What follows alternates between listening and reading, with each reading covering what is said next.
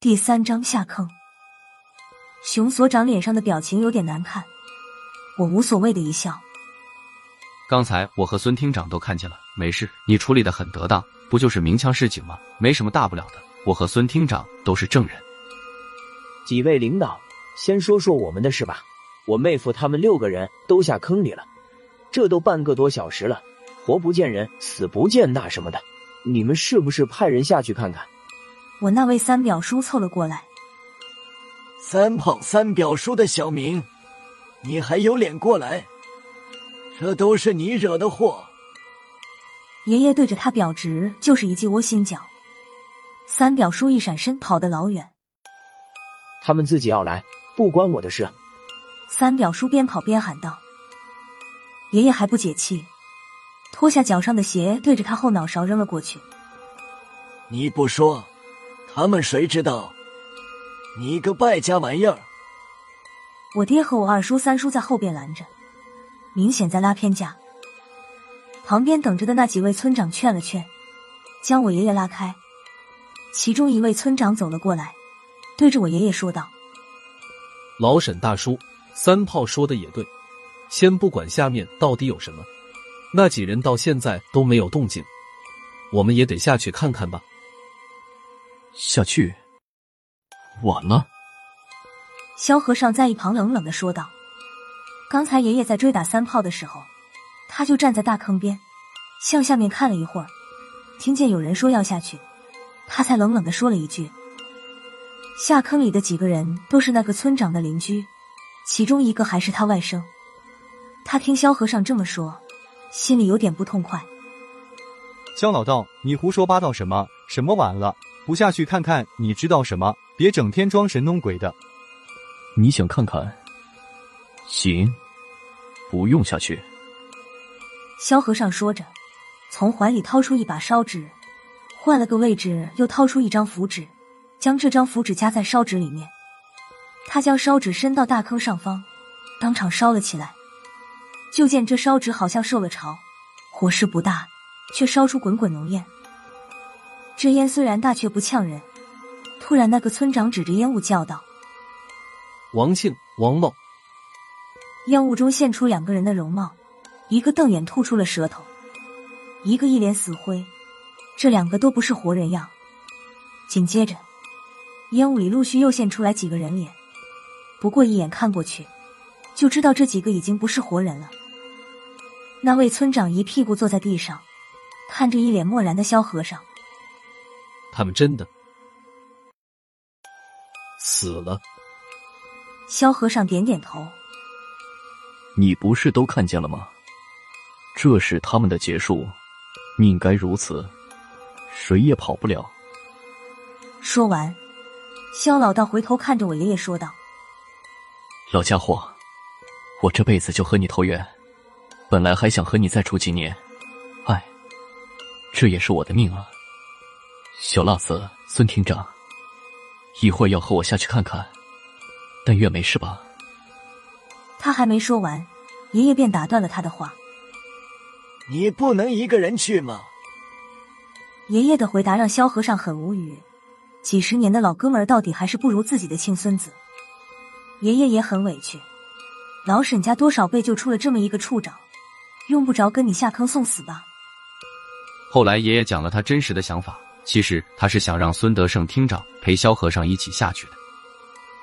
我跟你几十年的交情，你就不能把你孙子借我用用？再说了，有我在，你有什么不放心的？萧和尚气鼓鼓的说道。爷爷也是满脸通红。有你在，你都说遗言了，在不在有什么用？我那是客气。谁知道你跟我一点不客气？说到最后，爷爷说急眼了，说要跟肖老道一块下去。周围的人听了都傻眼了。孙胖子不分场合来了一句：“风萧萧兮易水寒，老哥俩下坑兮不复还。”气得我在后面狠踹了这死胖子一脚。最后，萧和尚指天发誓，说坑下面没有什么，他一只手就能对付。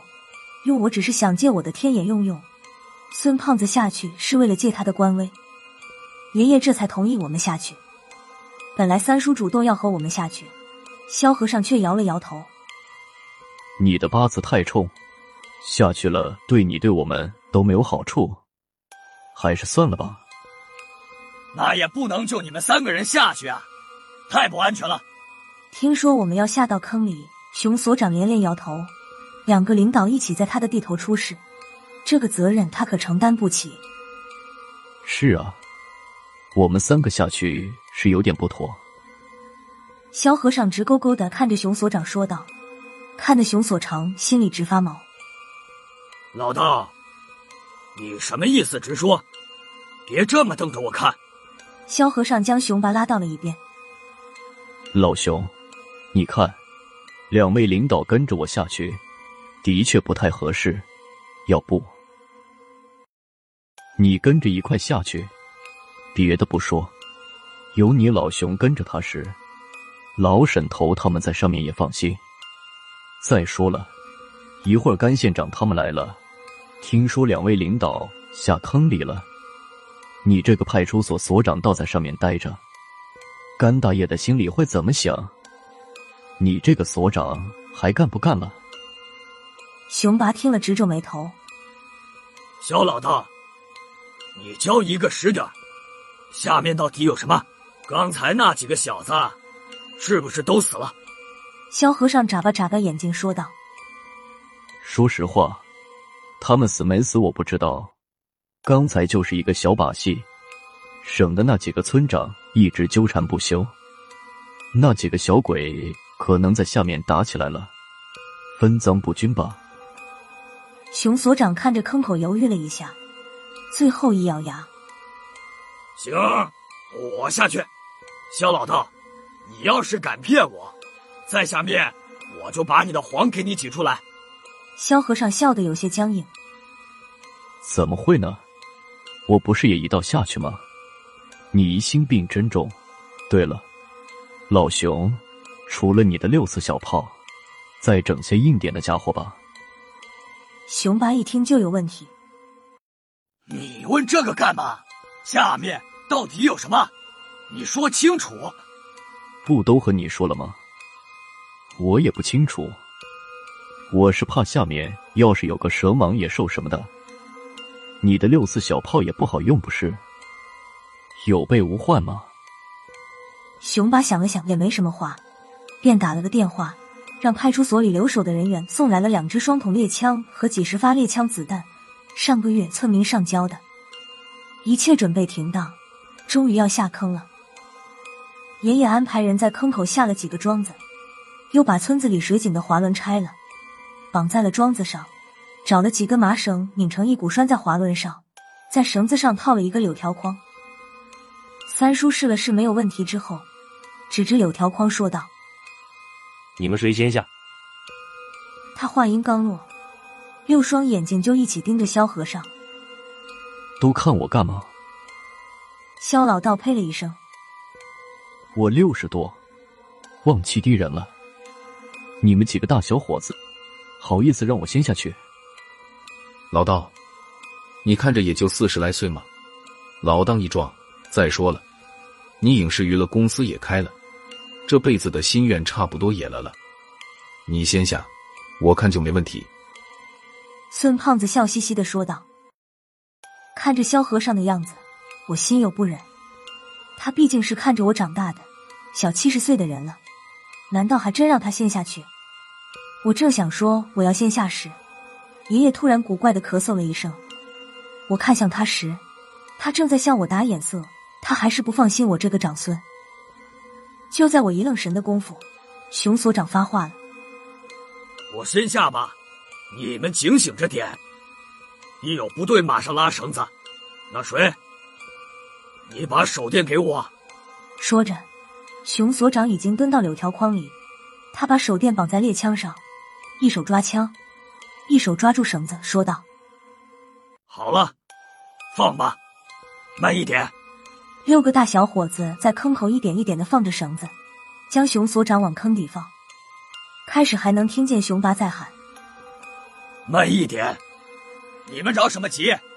再慢一点！你们放的太快，我头晕。不过他的声音越来越小，最后不站到坑口，都听不见熊所长在说什么。大约五分钟的时间，熊所长终于到了坑底。再送一个下来。第二个是我，过程和熊八雷同，不必叙述。到了坑底之后，就感到一股刺骨的寒气吹过来。老熊就站在坑底的边上，他冻得直在原地转圈。沈处长，这下面冷的邪乎。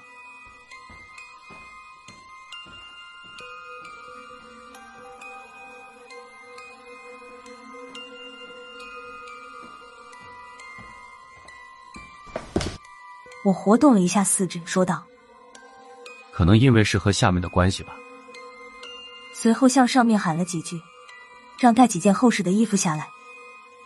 用手电照了一下周围的环境，墙壁和地都是黑漆漆的，哪有什么金元宝？也看不见之前下坑的那几个小子。前面倒是有个大洞，里面好像还有条路。第三个下来的是孙胖子，他倒是拿下来几件衣服。可惜都是薄的，线从上面村民身上扒下来的，有总比没有强。我和熊所长一人套了几件，感觉才稍微好一点。肖老道第四个下来，他背着猎枪，本来是孙胖子拿，他抢了过去，说在下面可以当拐棍用，颤颤巍巍的从柳条筐里出来。孙胖子冷得直搓手，哈出来的气都是白雾。老道，这里怎么这么冷？是阴气。萧和尚围着坑里转了一圈，转身向我说道：“小辣子，你能看出点什么吗？”我摇摇头说道：“没有感觉。你说是阴气也不像啊。唱鬼戏的时候，阴气凝结成雾，我还能看见。可这里什么也没有，就是冷。你凭什么说这里有阴气？”萧和尚搓了搓手，说道。鬼戏时看见的阴气是鬼魂之气，属于有形的；现在的阴气属于自然界的极阴之地散发出来的，属于无形的。就是你的天眼全开，也只能感受得到，看不见一丝半毫。一旁的熊所长越听越不对头。肖老道，你们在说什么？什么阴气鬼魂的？你到底还有什么瞒我的？看到熊所长急眼了，萧和尚倒是一笑：“我们在说为什么会这么冷，你也说了，我是老道，说话当然带一些阴阳五行、阳是阴鬼的话了。你别瞎琢磨了。我下来前，正好赶上甘大爷甘县长到现场了，他还问了这里谁负责，我当场挑大拇哥，说是熊所长。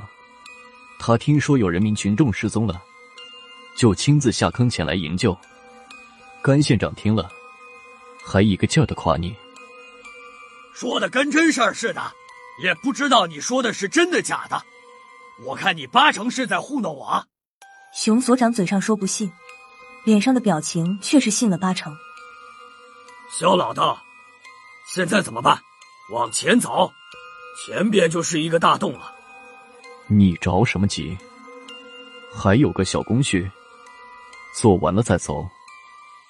肖老道说着，不紧不慢的从他的道袍里往外倒腾东西。一个小酒盅，几枚铜钱，还有一根三寸来长的香。当着我们的面，萧和尚用手电照着，在地面上画了一个圆圈，在圈外规规矩矩的摆了四枚铜钱，在每一枚铜钱的周围都画了几个歪七扭八的皱纹。最后，把那根短香插在圆圈的中央。我看的眼熟，老萧是拜四方阵，你也先礼后兵，是不是拜晚了？我记得是在上面摆的，下来了还好用吗？哼！萧和尚冷笑了一声：“四方阵还拜？高亮教你们的，先礼后兵，老道从来不来那一套。看着，学着点，这叫赤阴阵。”是专门用来破阴气的。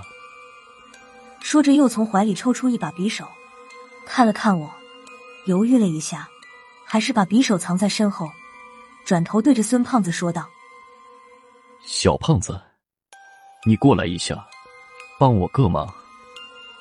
哪知道孙胖子看了他一眼，呸！你当我眼瞎？你分明是想给我放血，把我的血当引子，用来摆阵。我没吃过猪肉，还没见过猪跑啊！民调局里玩你这一套的多了。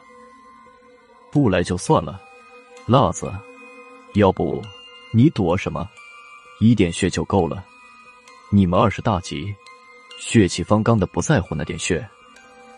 看见我也躲了，肖老道又看向熊爸，刚想说话，熊所长一瞪眼，肖和尚没敢说，又把话咽了回去。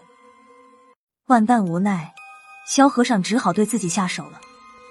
他用刀尖刺破了自己的大拇指，挤了几滴鲜血在酒盅里，然后他又将酒盅摆在香的前面，最后掏出火机将那根香点着。香着了之后，诡异的一幕发生了。萧和尚将徐徐升起的烟雾随手一扇，那股烟没有散不说，还变了方向，不再向上升起，而是一条线一样，横着向那个洞口里面飘去。